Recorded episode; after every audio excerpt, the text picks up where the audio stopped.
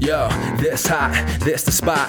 There it is, pod.com. We're interviewing the best comedians, so tune in quick and get your ears receiving them. We talking about life and life to stream right to you from the microphone right to your home, dude. Side note, this might get embarrassing, but no, don't sweat, yo, cause there it is.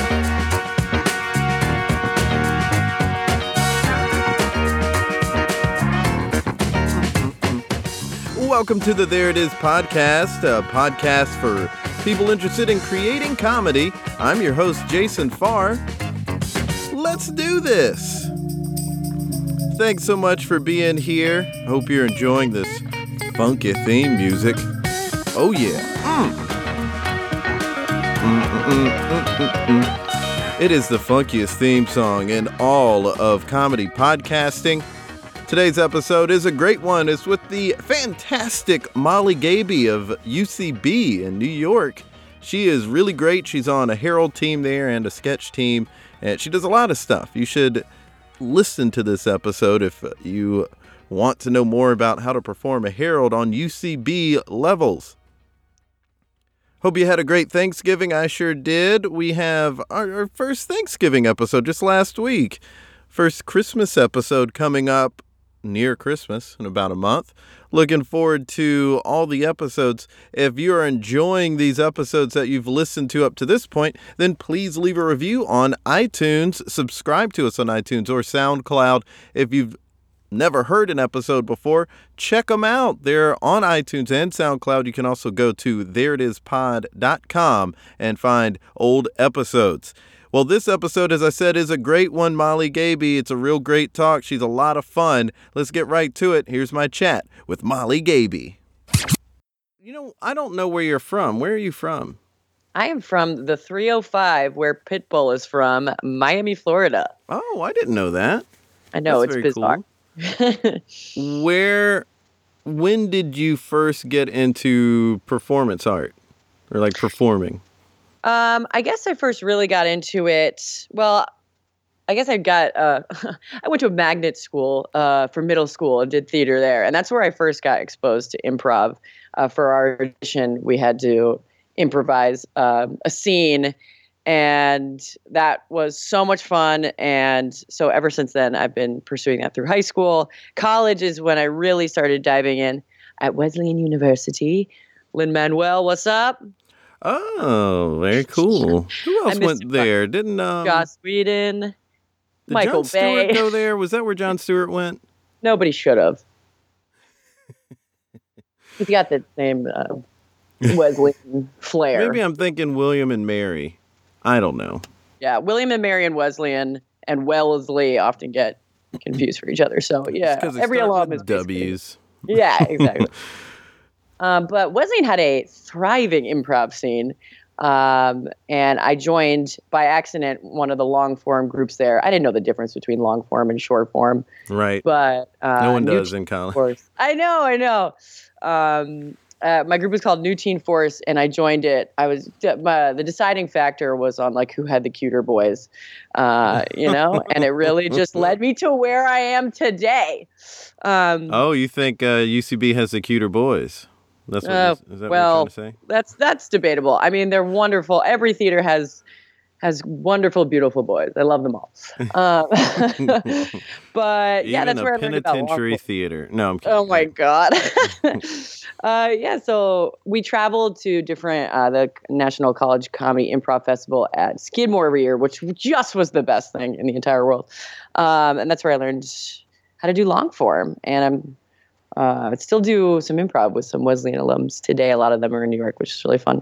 That's very cool. Then, yeah, then I went to Boston after that, uh, where I had many panic attacks post college, uh, but many wonderful classes at Improv Asylum.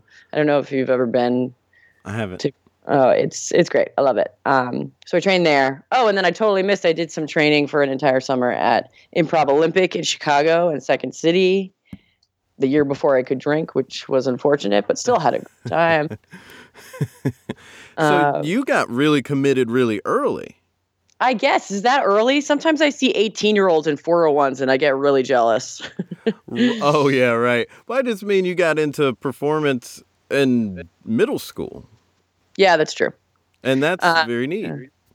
Yeah, yeah. I was really, really lucky to have access to those programs in Miami and had like a thriving theater scene, which I'm not sure if it does anymore, but I was there at the right time. So, uh, so yeah, I was lucky that way. But what made you really lean in on that at such an early age? my therapist will tell you it was because I had to mediate the tension in my family. But I think it's just because I wanted attention, like every other improviser. Are you a just so middle child?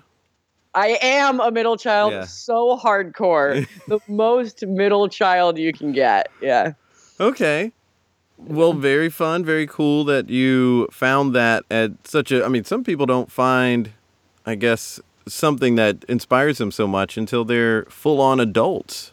Yeah, it's really true. I found that making uh, a lot of making big scenes in public got me a lot of attention, and that felt good. So, you know, on a smaller scale, that's what improv is on stage. That's still very much my style um, uh, to this day. So, uh, it's definitely uh, comes from that. But the community and the people and the cute boys is what keeps me coming back, Jason. I tell ya. No, I get it.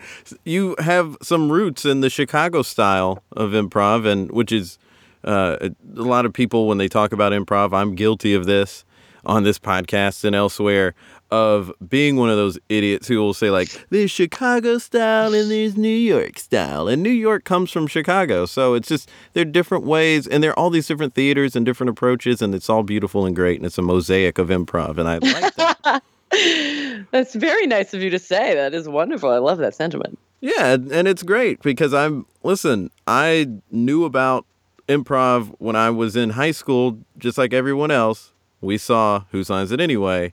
And when I got to college, that's what I knew was short form. I didn't know it was called that. And I read Truth in Comedy, but I was still just doing what we were doing in class, which was just mm-hmm. short form. And it wasn't until six or so years ago that I was watching Ass Cat on Netflix where I th- said, I want to do that. I want to, I want to do that. So I like, I love everything. I'm very inspired by IO people. I'm very inspired by UCB people. And that's why I have you on the podcast because since the moment I saw you, I was like, she is phenomenal. I need to see more of her stuff. So I was glad a month ago when we went to New York that we got to see you. Oh, I was so happy you guys came. That was really wonderful. super fun. And do you? I was just having a conversation earlier today because we're at the end of our festival down here, which uh, I hope one day you can make it to the New South Comedy Festival. Oh, would love to. Yeah, I'll you- be. I, I this is my last one uh, for a while living here, but uh, if you if you go if you come down here, then uh, I'm gonna have to take a trip to see. Her. But I'm wondering, or I've had this kind of conversation of like, yeah, I feel like I'm maybe more in my abilities, a IO type of thinker, but I want to be good at UCB style. Um, as someone who's been in IO and you're successful in UCB, is there is there really that much difference? Uh, you know what? There is, but I'm glad you mentioned that because I definitely consider myself um, more of an IO style player. But that that's why I feel like it's been so good for me to get my training at UCB Mhm. because the uh, the game machine doesn't come so naturally to me. So having to practice that over and over and over again has made me into the kind of performer that I am. It, so. I, I'm definitely more like weight and heat character based and very physical. And yeah. um, oh, like yeah. a lot of my characters just come from the way I walk first, and then uh, after that, the scene goes from there. So it's been, it's honestly just been like class for me, like practice, practice, practice. And I, and like I'm still taking classes because I want to remember to always go back to the basics of the of the game work. So that definitely does not come naturally to me. Um, but like any performer, you need to practice all aspects Mhm. uh, of the art form. I think Uh, that's one and- of the things that I like so much about you is that you have you're rooted in all these different things. So you're you're good at all these different things. You're you're great at the game aspect because I've seen you do it. But then the first show I saw you in, you were very physical, and it was the funniest stuff. I don't know if you remember at, at NCCAF, and you're doing the big uh, balloon thing that's outside of like every car oh, the dealership. car balloon man. Yeah. That was so fun. Yeah, that's pretty much the epitome of what I do on stage, which is why I love being on the team that I'm on now and many of the teams that I've been on in the past. You need a well rounded team. If you had eight of me on one team, God, the show would be a disaster. you know, you need, which is why I've definitely come to appreciate the art of curating mm-hmm. uh, an improv team to have each of the aspects that you need well taken care of. So, like on the uh, Harold team I'm on right now, women and men, we've got like the bizarro character players. Me and Sarah Grace, the other girl on the team, are very, very much dive into those. I mean, everybody can do everything, but right. we got the master justifiers like Zach and Steve, like and the then the game person machine. and the absurd person. Yeah, yeah, exactly. so when you have a good balance of that, that really magic really happens. Absolutely. Um, so a lot of my training too has gotten me to be is about letting myself know it's okay to be good at the thing that I'm good at and not as good at the things that I'm not good at. That is totally okay. Not to Absolutely. have all this pressure on you to be the game machine, be the ninja, be the pirate, be the straight man. You know, that you can drive yourself crazy if you try to be everything. Oh, yeah. And I think you do in the beginning when they're taking classes, right? I think we all have that mental breakdown when we're like, yes. I can't be I can't be a you know, and I, I, didn't shake that until recently, and I've been doing improv since summer of 2013, like regularly. Yeah. so, I mean, and it wasn't some uh, the team I'm on. There are a couple people who play very similarly, and they're phenomenal at it. And it's something I'm I'm just not good at. I, I admire it. I wish I could do it, but it wasn't until recently when I said, "Oh, this is more like a basketball team where you have a point guard, a shooting guard." A power forward, a small forward, and a center. They're not playing the same role. Mm-hmm, exactly. And I think if you dive into that on a team, that's where the magic will happen. That will elevate you to the next level. Mm-hmm. And that's why every dynamic, that's why you play differently mm-hmm. on every team, too. You right. know, at least I do. I mean, I definitely have been doing a lot more straight manning on this team, which is really fun for me to do. Mm-hmm. Um, because everybody everybody can play everything on this team. Uh, but before, yeah. I would be the one that would always start with the crazy energy and then see what would happen after that. So that's why I love being on a bunch of different teams at once to practice all those things. Right. Well, it's like yeah. being. It's like a. It sounds like women and men is a team of LeBrons or Magic Johnsons. Where, you know, those are people who could play every every one of those positions. I think I think uh, that comparison is hilarious for an improv team, but yeah, I'll take it. A bunch Why, of LeBron, this is athletic reference. A bunch of tiny little white boys and girls are yeah the LeBrons. Sure. Well, I just mean that both of those players have played all the positions in a yeah. in the same game before, so. Mm-hmm. I'm sure hey, there's some stat it. head who's uh, totally disagreeing with that on LeBron, but just right. get the point that I'm making. And God, let's move stat forward. heads. but sincerely, I think that is something that people need to get out of their head about because there are all these different positions that you have to play within a scene, and you just want to grow at being able to do the skills needed in that position. Exactly. Yeah. And that's not a bad thing to do. I think when you're first going through classes, I guess that is the time to have like a mental breakdown about who you are and what you're good at, you know, and because you're jealous of all the other people you see in your classes who things just come naturally to. But mm-hmm. the good news is once you're out of those classes and you find your group, no one else can do what Jason does. No one else can do what Molly does. No one else can do what, I don't know, Ferguson does. He's so good at Ferguson is so good at what he does. So just dive into that after that and right. don't feel bad about just that's if you're so really good at being, oh yeah, that's I mean that's that's the number one thing I wish I would have learned earlier, just to be okay with what you're good at. Yeah, I'm just coming out of a workshop that I took with Brian O'Connell, and he was saying in that workshop the same thing you just said that mm-hmm. not like you are the best at something in the entire world. There's something that you yeah. do that no one else in the world can do. All of you are better than Will Ferrell at whatever it is that makes you you. Mm-hmm. And that is so necessary to hear because when I started getting into comedy, one of the things that maybe even kept me from getting into comedy was I would look at a Chris Farley or Will Ferrell or Kristen Wiig and be like, well, I can't do that. So why I know. I think we all do that, right? But yeah. it's the different, like, no one, and no one's going to do the, the, the same scene the same way. Like we're whenever we find ourselves in scenes that we've seen before, I think we shit on ourselves a little bit and like, oh God, I'm stuck in another whatever this scene is. But as a as the person watching, it's always different every time. Like I could watch an infinite amount of good cop, bad cop scenes. Yeah. With whoever is doing it because it's always different. There's always a new twist on it. Right. So it's We're just not let, seeing letting anything yourself. new now. We're still watching the shows and movies and improv scenes, and everything's been done before. Yeah. The reason we keep watching this stuff is because these new combinations create something new that we haven't quite seen before. Yeah, I swear. I think every. I just. I think everybody should do good cop, bad cop scenes in every show. They're Right. my guilty pleasure. I do enjoy those myself.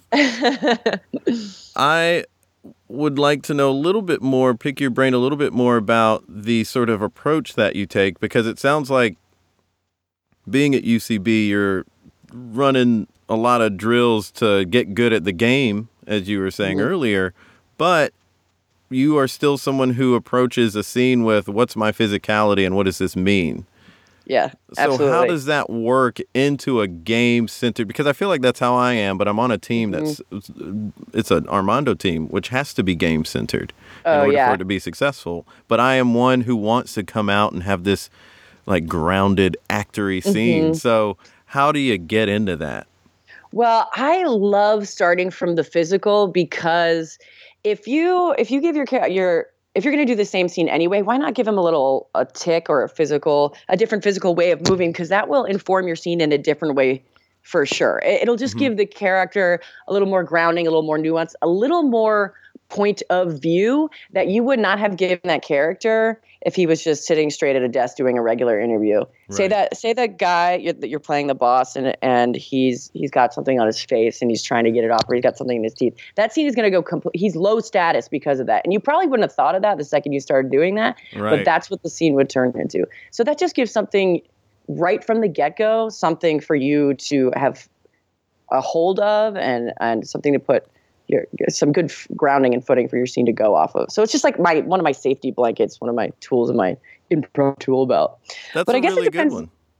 Yeah, it's I, I don't know how everybody doesn't do it. It's really it's like a cheat code, I think, a little bit. I think it is. It, it adds a color to the scene that maybe wouldn't have been there otherwise. Mm-hmm. I was Yeah, just you talking to surprise yourself. Yeah. I was just talking to somebody earlier about how, and I, I think I may have done this. I don't remember uh, now that time has happened and you know how an idea or a thought that you had after time just becomes like, oh, did that really happen? It's like, no, it's just a thing. I don't know. If, I don't remember if I actually did this, but it seems like there was some scene where I walked out like some slob, some like Homer Simpson archetype. But then someone said Mr. President, and so I straightened up and got like presidential. Uh-huh. I shouldn't have done that. Like, what would have been great if I really did that? What would have been great is if I was that slobby president. Exactly, exactly. I mean, you have your game right there before Mm-hmm. anyone, before after the first line, you have it because you've already your gift to your scene partner was your physicality already. Right. So you've got a game uh, built in. Yeah, it makes it easy. It's a cheat code for that's sure. That's the- bailing. Do you think this is bailing on what you had at the beginning for sure. yeah, yeah. Especially if you change your physicality, the whole audience can see you do that. Mm-hmm. Um, and yeah, it's definitely. I mean, it's hard to commit to what you did, but it's also it can it can make the scene easier and wonderful. I mean, half of the most fun scenes come out of like mess ups and and justifications for the Right. script. Yeah. So that's what I love. But um, going back to like practicing that, I guess it totally depends on the opening that you're doing. So I mostly do Harolds these days. But so we've been fiddling uh, with our opening at first. When I first came on the team, we were doing a, just a fast paced scene montage in the beginning of like sort of unrelated scenes. Because this, the Women and Men is definitely like a very fast paced Very, team. Um, Very So- fluid. mhm. It's harder to see the structure. Not that that's that's a good thing. Yeah, yeah, and that's something we really enjoy playing with, like thematically and things like that. But recently, we just started performing with no opening, which gives a ton of room for doing character stuff. And I think starting now and for a little while, we're going to do three scenes up top where we just straight up, based on the suggestion, no opening. Um, do a grounded two person scene, which I mean, those are my favorite because if you just stand there and stare at each other, you've got nothing to go off of before you start speaking. So when you have a no opening, you're definitely forced uh, to use physicality to inform the scene. Um, but like we were just talking about, when you do have premise based openings, a scene that would just be a good cop and a bad cop would become like I don't know if you're very uh, articulate with your hand gestures, it would become like good cop, Greek cop, or something like that. Mm-hmm. Uh, and you see, there's always a twist on the premise. You don't want to just I mean, sometimes you want, if it's a really funny one, you want to take it straight from the opening, but some, most of the time you want to do a little twist on it. So right. there's always room for physicality and um, interesting stage pictures. Another thing that I'm a huge proponent of. Just moving your body to a place on the stage that you normally don't people see come from a lot mm-hmm. will change the entire dynamic of the scene and the show. It does. Mm-hmm. I feel like I see a lot of improv where people are not comfortable with the space enough mm-hmm. to do what you're suggesting. And you're, what you're suggesting is the right thing to do, but mm-hmm. people just kind of walk out into the middle scared and they have yeah. you know, they they may call it, oh, we're in a coffee shop or oh, we're in the kitchen, but they're still just standing there, so you can't tell by their physicality where they are.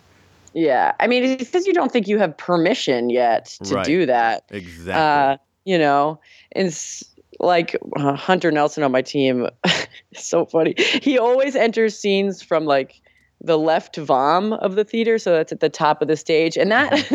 that is so funny to me because um, it, it implies status too. If you come if you come from the audience, I think it gives you uh, sort of a powerful status, like you're you're parting the seas. So a lot of his characters come from that. So I think if you just try out whatever whatever theater stage you're on, try coming from a different door than you normally do, or taking up space in a way that you normally don't. Um, you know, weight and heat is a real thing. If you stand it with is. your shoulders water and out like this, you you you cannot help but improvise differently and surprise yourself. And those, I mean, a lot of I'd say so most of the um, of what we do in improv comes from the subconscious. So if you just mm-hmm. start moving in a different way and moving to different places, you're going to do half of the work for yourself to get yourself out of your own fucking brain. Anything you can do to get out of your brain helps, I think. And those are my my little cheat codes, really. I completely agree. And one of the things I realized though is when if you a lot of times I'll hear this stuff and I'm like, yes, that's totally true and that's totally correct.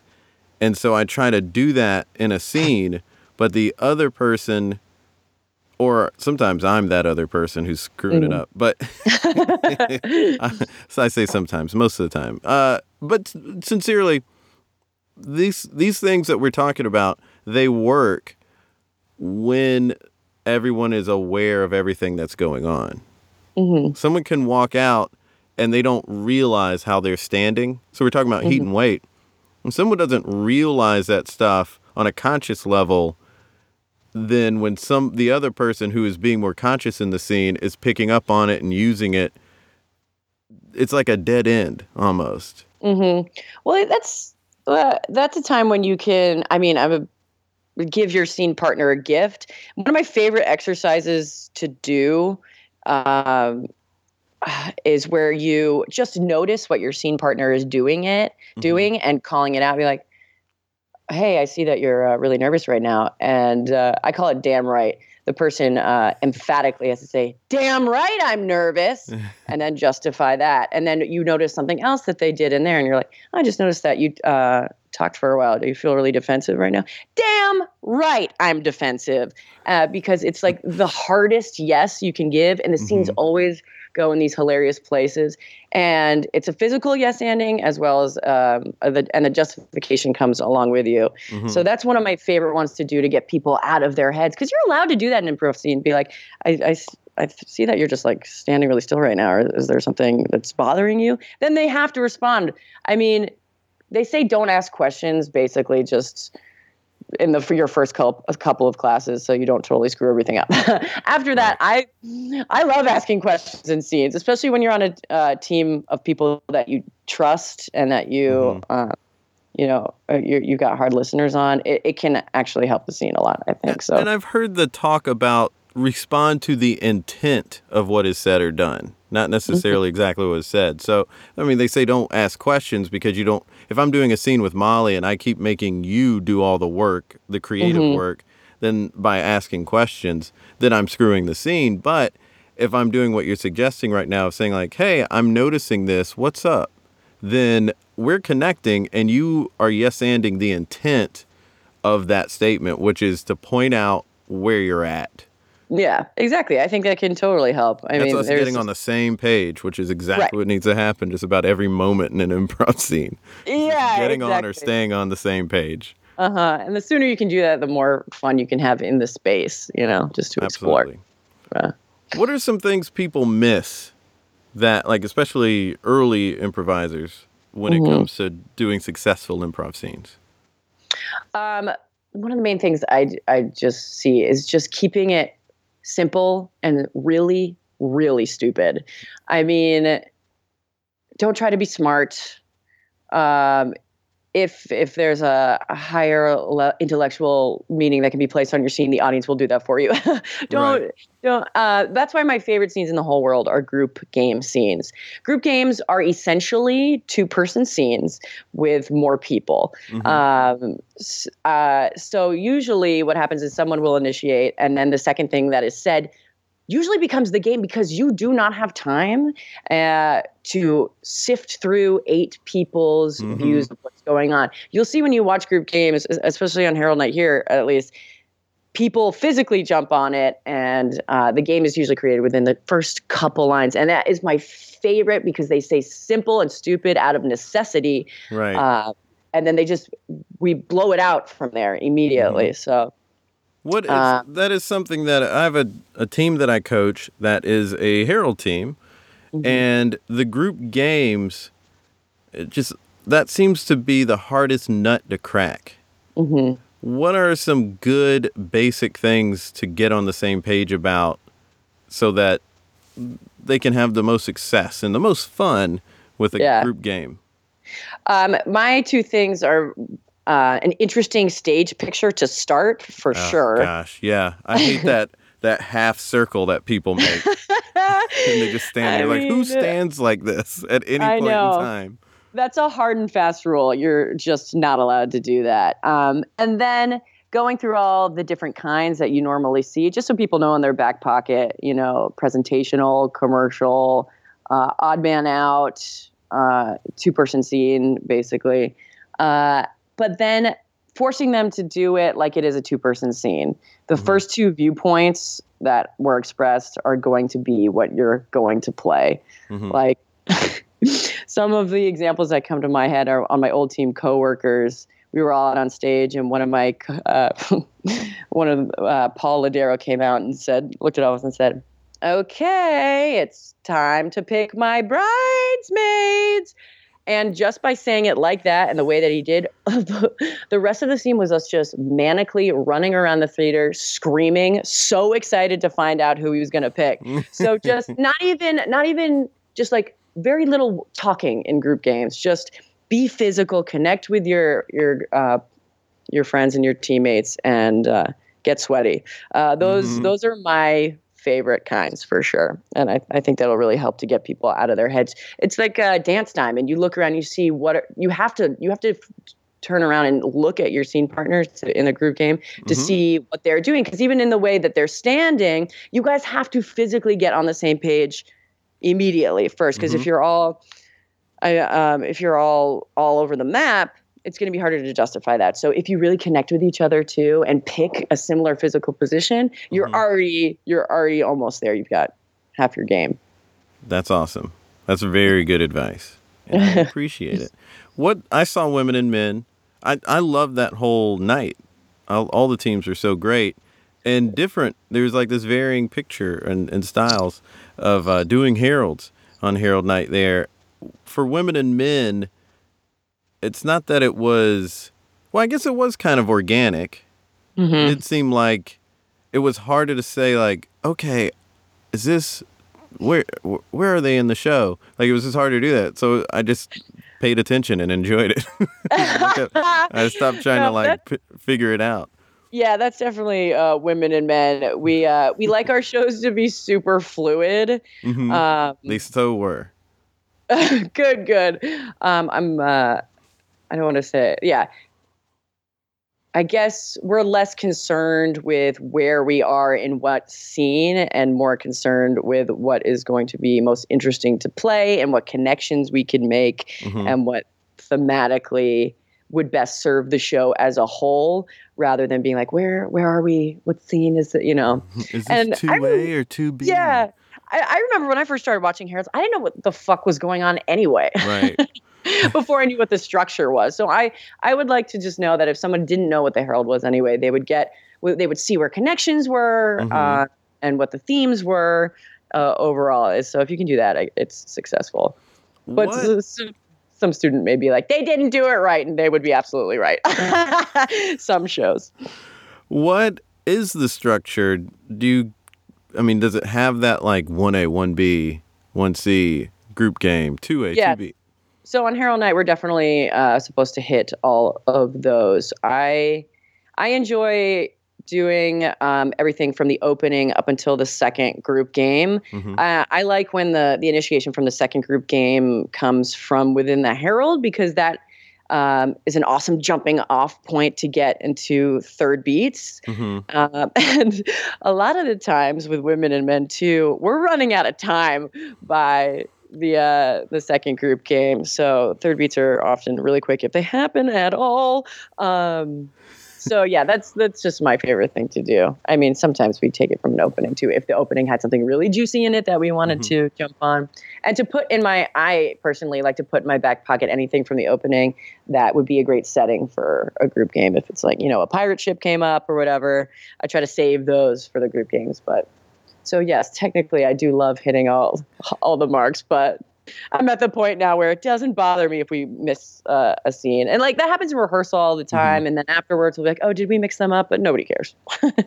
Right. I think the training wheels is just to help people just figure out and understand the idea or the process Mhm. of uh, a Harold. But first beats are just going to be like this, and second beats are refer- referencing things from the first beats, uh, Yeah. essentially.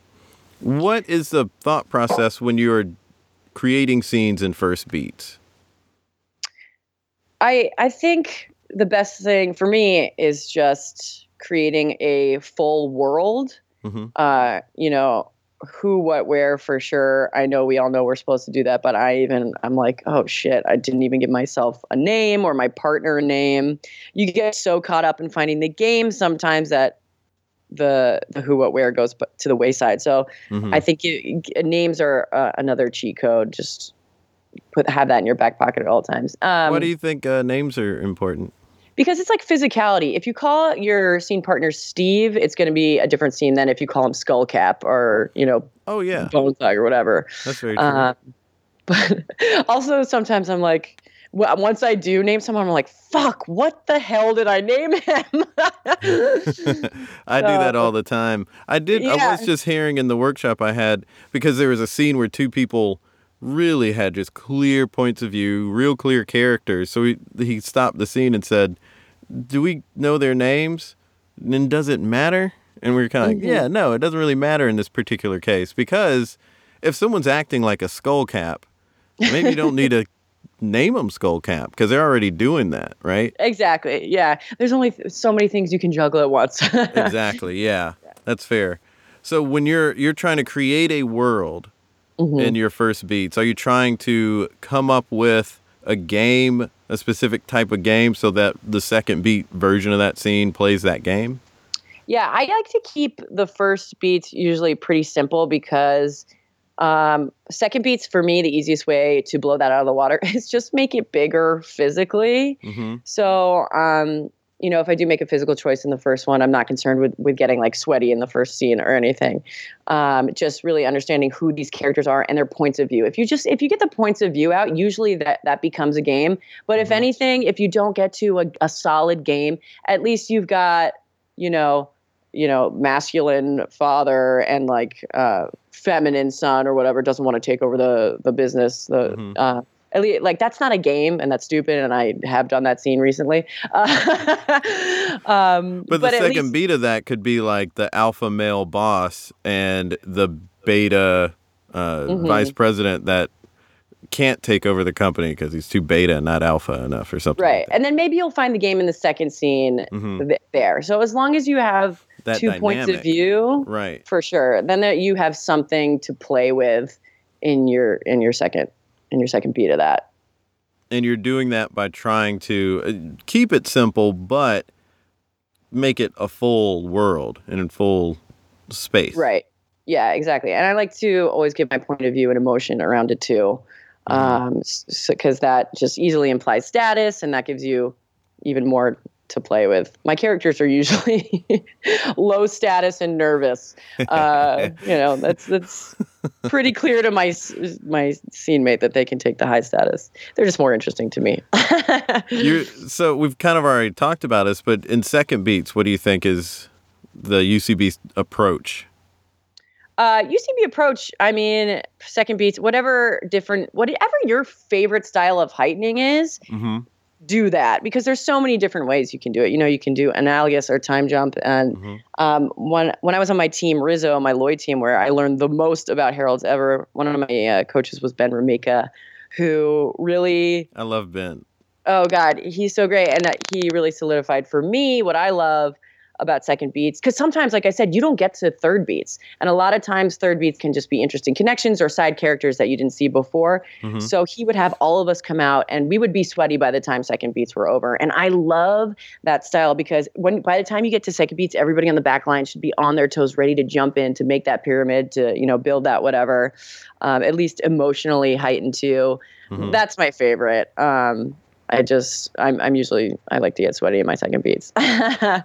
that's my that's the energy I like to bring to it. But Right. there's you know of course if you sometimes when you take the same characters that ha, uh, take that game just to different a different location that can sometimes heighten um, the game in itself. So there's simple ways. But whatever you find funny, do that scene. Don't Mhm. think in your head. The thing that screwed me up for a long time was what is the correct second beat to do here. right i think that screws up a lot of people definitely screwed up me i'm sure i've inadvertently screwed up my team with it my team, the Harold teams i've coached with that Yeah, I mean, it gets you in your head, and Mhm. who doesn't want to see someone having the most fun they've ever had? A I scene's not going to be bad if you're having fun, you know? right Half the time I play Lin Manuel Miranda in my second beats just because I want to, okay? And it may not fit every time, but hell if I don't have a shitload of fun and the I audience know. has.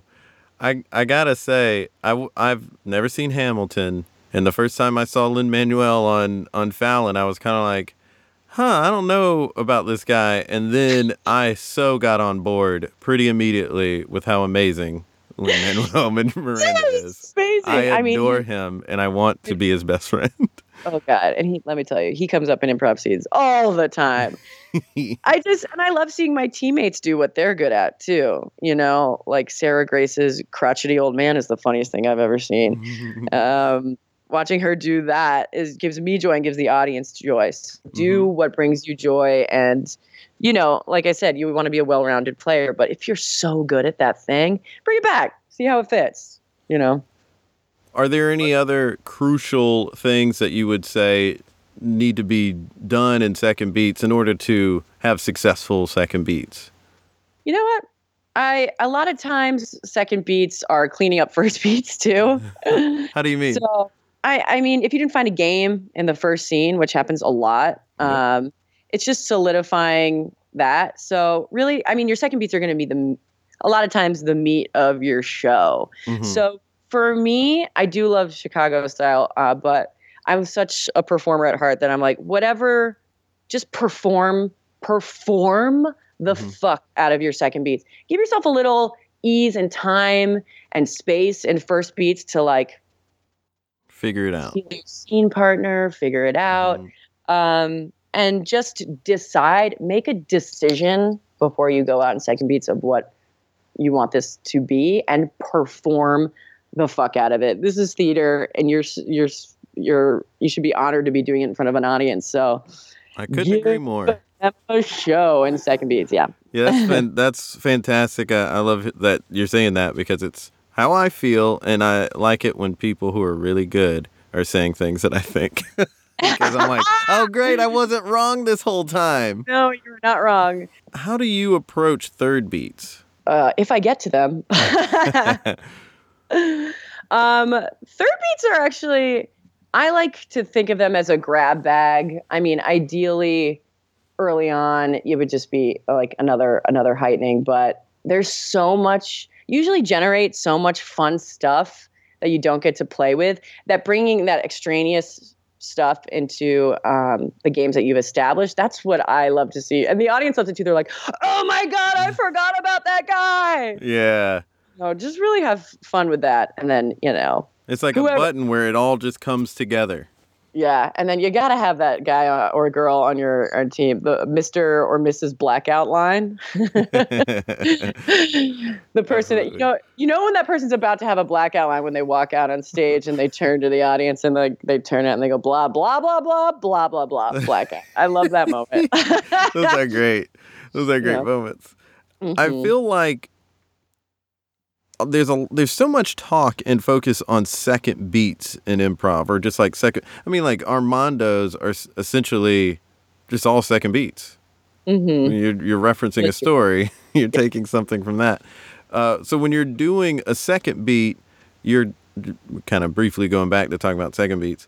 You're sort of thinking about the things that were interesting and the game, if there Mhm. was a game, from that first beat that you're doing a scene off of. Right. Yeah. You're, you're kind of playing with whatever was there.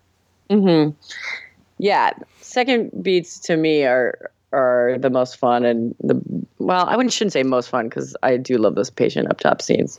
Um, but yeah, really, because you have time when you're on the back line during first beats to think about Mhm. what's going to happen, which is really cool. You don't have that luxury in your first scenes. Mm-mm. So there's a little bit more pressure um, to to perform and to to nail the game. So it's it's an interesting dynamic, and especially because I mean it depends on every team, but in a lot of teams you can take somebody else's second beat, Mhm. uh, which I really enjoy because you know you once you do your scene, you don't want to get immediately get in the back line and be like, okay, where should I set that? Blah blah blah. Mhm. Um, so I love being on teams where they say anybody anybody can take them. And so once if somebody if somebody steps out confidently for your second beat, let them take it and let it ride, and then everybody can jump on that. I, I kind of like thinking of second beats as group game scenes. A lot of times, women and men. Literally every scene is a group game from Yeah. the first beat to the. I think that was some of the reason why I was like, "Where is this a second group game?" Or, yeah, it's hard to tell because we all jump in immediately because it's just so fun. It's hard not to. So if you can make that work, yeah, that's definitely an option too. Um, so I just love having the energy of everybody in the scene, but that's that's not an easy thing to do, I guess. Outside of Her- Harold's doing that form of improv, are there other styles of improv that you're getting yourself into regularly that you really love? Um, I whenever I have the chance, I am one of those people that will sit in a bit for hours, like way too long. I just love sitting in those weird characters Mhm. because I live in New York and it- they're very, very real to me every day. These people you see on the subway, you're just like, I I couldn't have even conjured this kind of character if I tried Mhm. you know so I, i'm really loving diving into character work and uh, cultivating the you know the, all those notes that you have on your cell phone one day you will get to them so i like to write to ma- take notes of all the people i see it's the um, best place to people watch. oh my god jason it's fantastic. It's just so wonderful. Everywhere you look is inspiration for another character. So i guess because you know ucb style of game is so quick so so fast it is nice to just sit sit in the bones of a of a character. So i'm, I'm doing that. Um, and then of course i have my sketch team with a show at ucb now that i'm loving doing because we're in the uh, the shows the show is called balls deep um, and it, we play men in every scene and there's Mhm. scenes about rape culture white male privilege we cover Mhm. the whole thing uh, you know like internet trolls and now with the election uh, Mhm. that just happened uh, as you might know uh, we're always in the process of tweaking those scenes uh, and it's that's what i'm really really enjoying you guys Excellent. should come check it out so yeah, character work. I think everybody UCB as a theater has been encouraging us outside of improv to to really dive into character work. I think two years ago at DCM at the All Theater meeting, they really really stressed that. So I think that's been a big focus. Oh, very cool. Mm-hmm. I hear so many people who are not on Harold teams or not maybe not on house teams at all at UCB who will talk about like, oh gosh, the politics is staying on the office politics is getting on a house team and staying on a house team are just unreal. I'm just warning you, and it's so tough and it's just so cutthroat and all this stuff. but then whenever I talk to people and I'm seeing this now, everyone seems so laid back. So, what is this culture that people are hearing about, but I am not witnessing when I meet the actual performers? Yeah, well, I think we've all felt that at different stages of our improv career. Um, uh, it's different for everybody at mm-hmm. different mm-hmm. times how they feel about it.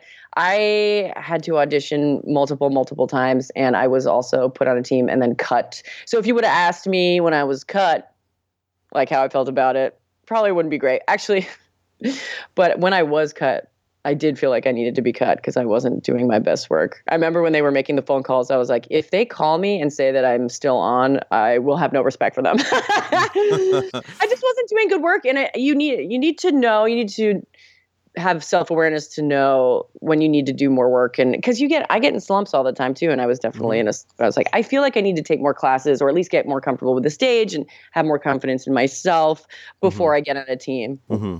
I don't necessarily fault that approach at all to a theater. I think that's totally fine. I understand that some people that that's not going to be the best thing for them. That's not maybe that's not their atmosphere, but mm.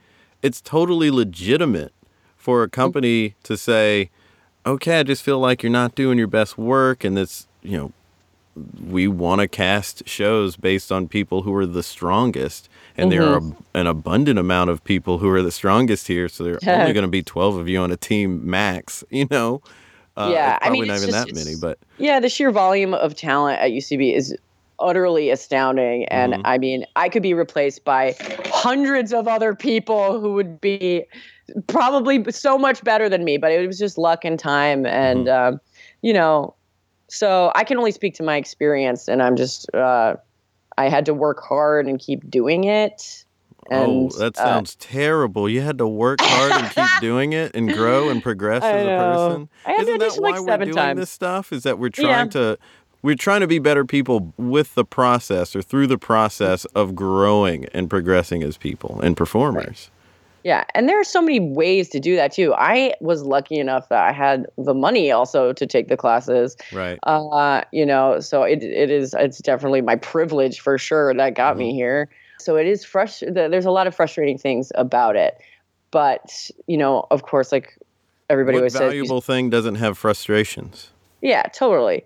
Um, but there's, I mean, especially if you're in New York, I mean, there are so many, there are so many other theaters cropping up and so many different um, creative outlets to become better at comedy that it's mm-hmm. uh, you know one of the best things i did to make myself a better comedian is start my own sketch group because it got me writing for myself and had me dive deeper into characters that I love to do, and then made me mm-hmm. more confident as an improviser. And that had nothing to do with any theater whatsoever. Uh, so I would just say early, pick your friends that you think are funny and start making comedy with them what you just mentioned is exactly the advice Seth Meyers gave me when I went to a taping and he took a Q&A and uh, I said, I'm moving up here with my girlfriend. Uh, we want to do comedy. What do you suggest? And he said, you know, get, get in a theater. Get in mm-hmm. a theater and surround yourself with good people that you like and do stuff together. That's what yeah. it's going to take. Oh, they're the best people and the cutest boys, Jason. I just got to say, go to the theater with the cutest boys and you'll find your way. it's it's arbitrary, but you know, at least you're just picking and making a decision. um, you coach. What what all are you coaching? I one of my favorite teams that I was coaching was this all ladies team, um, which was so fun for me because there's so much talent. Mm-hmm. Uh, it's just overwhelming. Sometimes I'll I'd watch them and be like, okay, I quit. You guys just take over. What was their name? Uh, what? What's the team's name? Um, it wasn't a team. It was just like on Sundays they would get a bunch Oh, of okay. women together from the community. So sometimes it'd be like 20 people. Um, and a lot of times we would just sometimes sit down and have a discussion if there was something going on in the community, Mhm. which I really, really loved uh, getting to know other girls because I'm not part of, I, I'm not really entrenched in the student community anymore. So it's good to know what's going on and different issues because, you know, stuff has come up in this past year. Um, Mhm. So just like getting their takes on it and staying involved with them. I just, it's just overwhelming how funny these people are to me. so it's good to laugh um, while you're coaching. And I definitely did a lot of that. I love it. That's awesome. Yeah. How how much coaching have you done? Um, I have stopped doing it recent as much recently just because my job has gotten bananas with this election year. hmm Um, but it, it, coaching keeps you fresh and reminds you of the good what good improv is because you can get spoiled when you're on the same team for a while. You Mhm. just start falling into old habits. So hmm you remember, oh yes, you need to justify, you need the who, what, and where, and Mhm. it's it's selfish, but it's it's good for me too. So I like, like sometimes taking a 101 is beneficial again. Like just auditing a 101 is like, oh, Oh. yeah, these basics I totally forgot about. Hell yeah. I just signed up for another UCB class. Shannon O'Neill is ta teaching it called Suck My Dick. It's an all lady class. If you can tell, I'm really into all lady stuff. Um, and so that we've only had one class, but it, I'm already so pumped about it. It's so energizing. It's reminding me about good scene work. Um, because you know, a lot of times on Women and Men, and when you're on a Harold team for a while, you start working on like loftier goals, Right. and then for you're like, oh right, I haven't done my who, what, where in like three Harolds. so it's definitely good to to go back to basics because you can get spoiled and oh forget. yeah. I mean, where you're doing this the more rule breaking stuff that hap- that comes with experience, Mhm. then you can kind of forget the things, the rules anyway. rule Yeah, you're trying to yeah. I just forgot them. Yeah, so it's it's really good. hmm Well, good deal. I feel like we've gotten uh, to a good ending point. Now it's time to create something together. Woo! We've talked about a lot of things. What's something that we could do together here at the end? I mentioned off off air about uh, kind of running drills of something, but is there anything that's come to mind to you since we started talking? I. Since I'm such a physical player, I'm wondering what I can do uh, over the audio. That's a good point. Um, hmm. Well, what's something that we were talking about? Oh, okay. Maybe here you like to start scenes with a physicality, and I imagine you're Mhm. also trying to pick up on the other person's physicality. Mhm. So maybe we can go step by step through that process. sure. Okay. So we don't necessarily have to do a scene, but I just want to Mhm. get a, a peek into your brain when you're going into that scene. What Sure. Okay. I, sometimes people jump right out and they Mm-hmm. just start talking. What is your approach? You, your approach is to walk out a certain way, or to get Oh, into yeah. the scene. Like, what's what am I feeling and how am I Okay, standing? s- and So we start a scene. I'm probably gonna walk in with my hips swinging. One of my favorite characters to play is uh, like an old Southern drunk lady who's hitting on everybody. and so you can basically tell what that character is before I even open my mouth. Correct. Mhm, mhm. Um, so then probably the first thing you would notice is say, oh, you know, I noticed you look kind of drunk. Mhm. My favorite, the hard yes thing is, damn right I'm drunk. Your father left the liquor cabinet open. He forgot to lock it this this weekend when he went out of town. and then, of course, you would notice something about that. Be like, oh, you seem really excited that he's out of town. Damn right I'm excited he's out of town. Mama's got to get hers this weekend. What's And, uh, going through your head from if we're doing a scene together and you're observing me? What is it? And even if I am being kind of like the straight person to your, you know, damn right I'm drunk Mm. uh, type, what are you trying to pick up on so that you can utilize it in how you respond?